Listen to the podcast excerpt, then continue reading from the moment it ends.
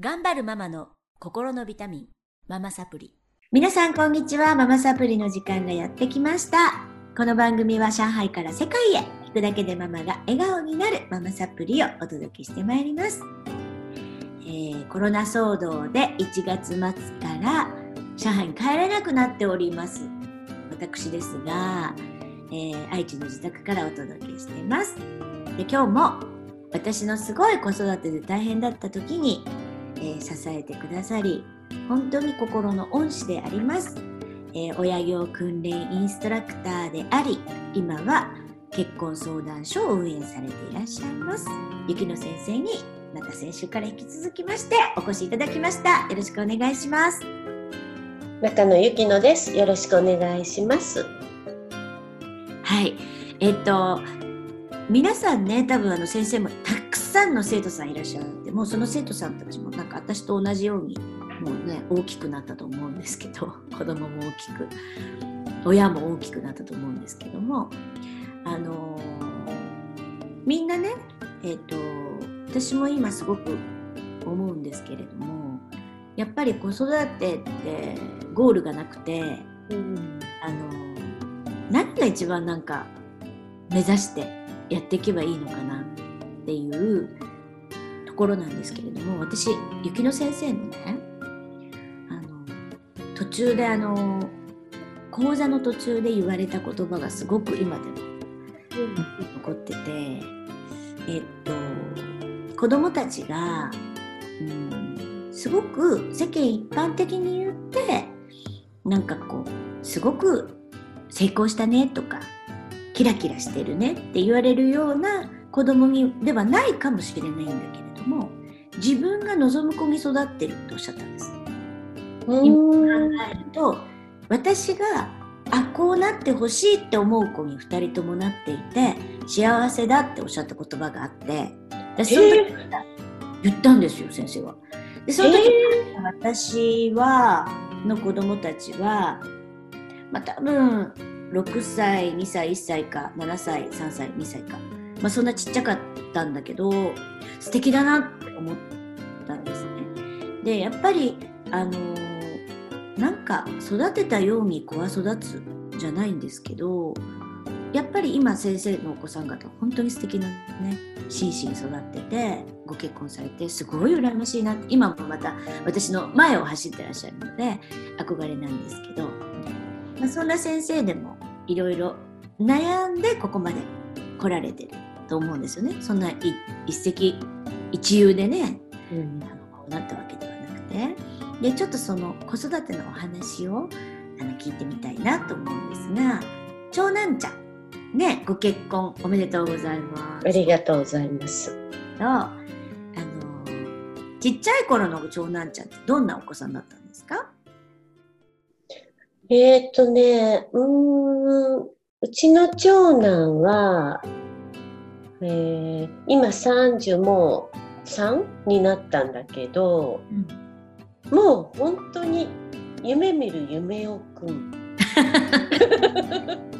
ん。まだいまだにねっていうかもうもう今もそううんもう変わらないね。うん。あのだから私やきょうちゃんとは真逆うん。何かいつもこう動きたいその動くっていうのが読書も動くなんだけど、はい。やりたいことをいつも選択肢をいくつも持ってて動きたい、私たちとは違ってね興味を持ったことしかやりたくないがもう今思えば乳幼児期からあったなっていうところだね。うん、でそれが私は不安で不安で不安でしょうがなかったって感じ。それはどういうことで不安だったんですか？どういう不安があったんですか？うん、やっぱりあのーそうね。なんかまあ私も家庭環境とか、まあ、時代もあるけどその万能選手っていうかまあ臨機応変に対応できて高学歴でいい会社に入るっていうのが人生の幸せだと刷り込まれて生きてきてたから、まあ子供もそういうふうに育てるもんだ男の子だしみたいな長男っていう。あったのでこんなやりたくないことはやらないという意志が強い子ではちょっと難しいんじゃないという不安だね。うん、なんかすごくよくうちの長男にすごい似てますよね。そうだね。うん。それはどういうふうなこう経路をたどって今に至るんですか？うーんまあいろいろあってあのーまあ、日本の社会って特に管理教育？うん。なのでまた今は違うかもしれないけどうちの長男が中学校ぐらいっていうのはゆとり教育とか言いながらなんかすっごいこうなんていうのかなななんか締めるところは逆に締めないしただ管理みたいな。うん。なのでどんなに数学でもう学年で2番ぐらいの成績を取ってても提出物を出さない。というだけで2になるみたいな世界、はい。でも内申点でしか学校高校は決まらないみたいな。うん。うーん。でそれがもうすでに小学校の時からあったからまあこの子の将来どうなっちゃうのかしらなんてずっと悩あの不安は不安でしたね。うんただ今まあいろいろありながらも、まあ、大学行って、まあ、どうしようとかいろいろありながらも僕は音楽の道を進みたいと言って、まあ、東京に行って友達とシェアハウスをやりながら音楽のそういうボイスボイトレの先生の資格を取ったりとかやりながらもうバイトもやりながらとか、まあ、いろんな紆余曲折があって、まあ、今お嫁さんは、まあ、お嫁さんは本当に立派な大学院のそういう音楽の立派な大学院を出たあのオペラ歌手なんだけどまあその学歴だけで言えば全然あの違うんだけどそのなんだろうな。その好きなところで惹かれ合って結ばれたっていう？そこがあやっぱりずっと私はまああなたのことをいろいろまあ言い合いもしたりとかいろいろあったけどあなたのやりたいことを私は伸ばしてあげたい。でも世間的にどうなんだろうっていう不安もあるっていうことは絶えず言い続けてきたんだよね。うん、でそうするといや世間ではこういう生き方がまあ父さんの生き方とかね主人なんかはそういうストレートに言ってる人だからいいかもしれないけど俺は俺の行きたい道を行きたいと。うん、もうとにかくずーっと話し合い話し合い話し合いって感じだったかうんな。うん、なんかあんまりうまくまとまんない。であのちゃんと大学も行ってだから音楽で行くっていうことがちょっと不安だったわけですか？そうだね。でやっぱり仕事もこうちょっと転職したりとかいろいろありながらうん。もううちの子なんてね就職活動しないって言ってるんですよ。うん。ええあのあのリクルート活動に何の意味もないとか言って。うん。ああまた出たって感じなんですけど、まあ、主人はあの就職活動しなきゃダメだスーツは買った、うん。うん。あのとにかくその業種で選ぶ職種で選べない就職活動してもしょうがない、うんえっと、就職はするけど自分のやりたいことがあってなんかそれの時間を確保するとか自由をにそういうこと活動ができるためのお金を稼ぐ手段、うんそういう捉え方ですね。うん。でも長男もそうだよ。長男もその長男のお嫁さんも、うん、ただやっぱり長男が変わったなと思ったのがその今お嫁さんになった子5年ぐらい付き合ってんだけどこのこの子と結婚したい。って彼なりに思った時にやっぱり自分の生活を安定させるために何が必要かって思ったみたいなのね。うん、だから私はやっぱり親業を伝えててまあ京ちゃんにそんなこと言ったのかってびっくりして聞いてたんだけどうん、何をこの子たちに育てたいかなと思った時に、まあ、経済的自立とか衣食住の自立ができる子もあるけどやっぱり精神的な自立、まあ、失敗しながらも自分でその失敗を糧にして生きれるようになってほしいっていうのがずっとあったからまあ今の彼を見てていろんな経験があったからこそ彼は守れる人ができるとこうも強くなれるんだなみたいな。いやね、私もそれはすごい言い続けてますけど、うん。全然なんかまあ今のところ自分のやりたいことがやれなくなるような彼女だったらいらないとかうんうん。でもなんかうーんまあ先生はね本当にあのもう結婚までなって私も最愛のパートナーを見つけることができたら本当の意味で私は子育てをバトンタッチできるうなっん。てあんな変わってる子をもらってくれる人がいるんだったら もらってくれるじゃないな来てくれる人がいるんだったらでも本当にそうだよ。ね。だからうん聞いててすごい安心しました、もう先生なんかサクセスストーリーって感じがすごい。全然サクセスじゃないのよ。だから世間的な見てるのサクセスではないんだけどあの長男が結婚式の時の最後の言葉であのじ好きなことしかできない俺を育てるのは大変だっただろうけどここまで育ててくれてそしてあの母さんに匹敵するね。素敵な女性に出会えました幸せにしますって言ったんだよね。まあ涙ポロポロ。そんな言われる、そう。やっぱり今結婚相談所やっててあのーどんなに高学歴いい会社入ってても精神的自立ができてない。言われないと動けない。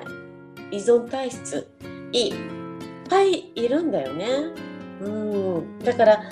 まあその子たちに一生懸命サポートしてるんだけど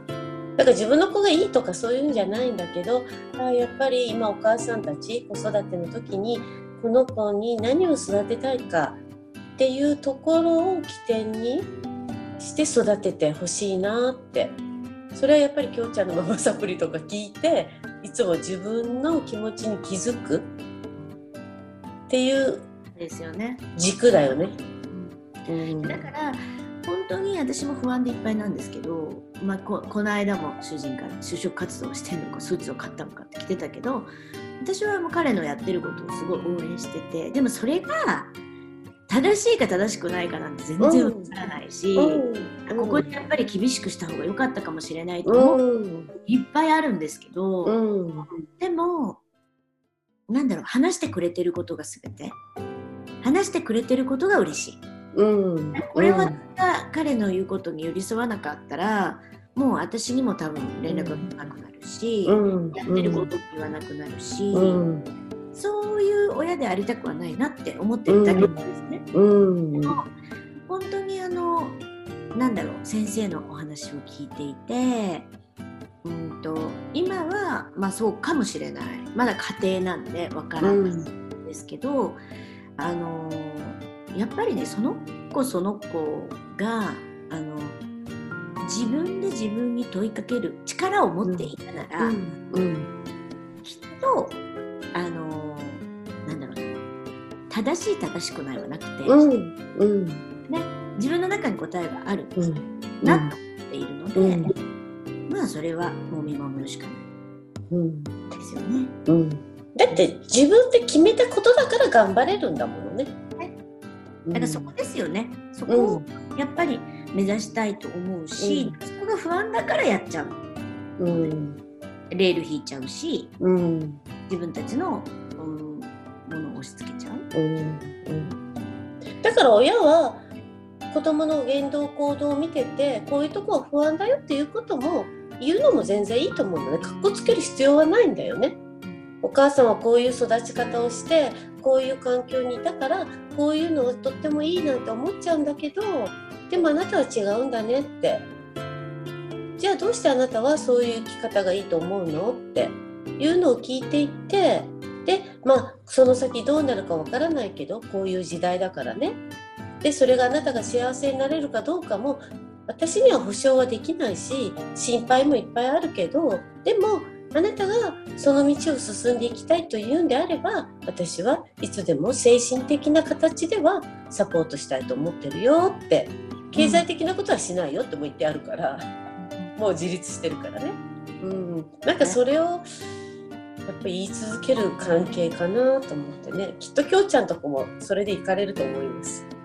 ね、まあ、それしかないかなって。彼もすごい自分で不安らしいんで、うん不安なのは私いいことだと思ってる。そう不安を感じるっていうのが一番いい。ね、うん不安だだって感じてるからお母さんがなんかしちゃうんだけど、そうではなく、うん不安を感じてるのを大事にそやる。それは戦ってるので、なんか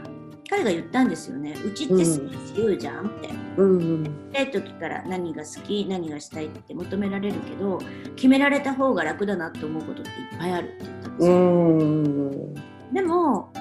やっぱりその積み重ねだと思う。うんうん。やっぱり。で今自分が選んでるのが正しいのか正しくないのかわからないけど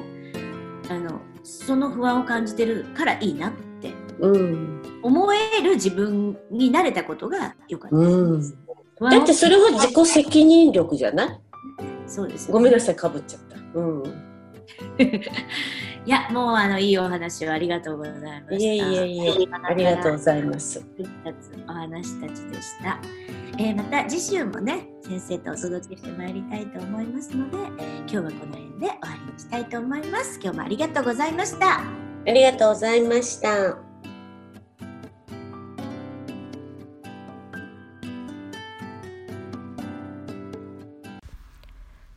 いかがでしたか？あなたが笑顔になっていただけたなら最高です。お子さんやパートナーシップのお悩みをズバリ解決。音声ガイド付き、あなたと家族の素質診断をなんとなんと無料でプレゼントしています。タイトルをクリックして詳細欄からお申し込みください。聞き逃さないようチャンネル登録もお願いしますね。それではまたお会いしましょう。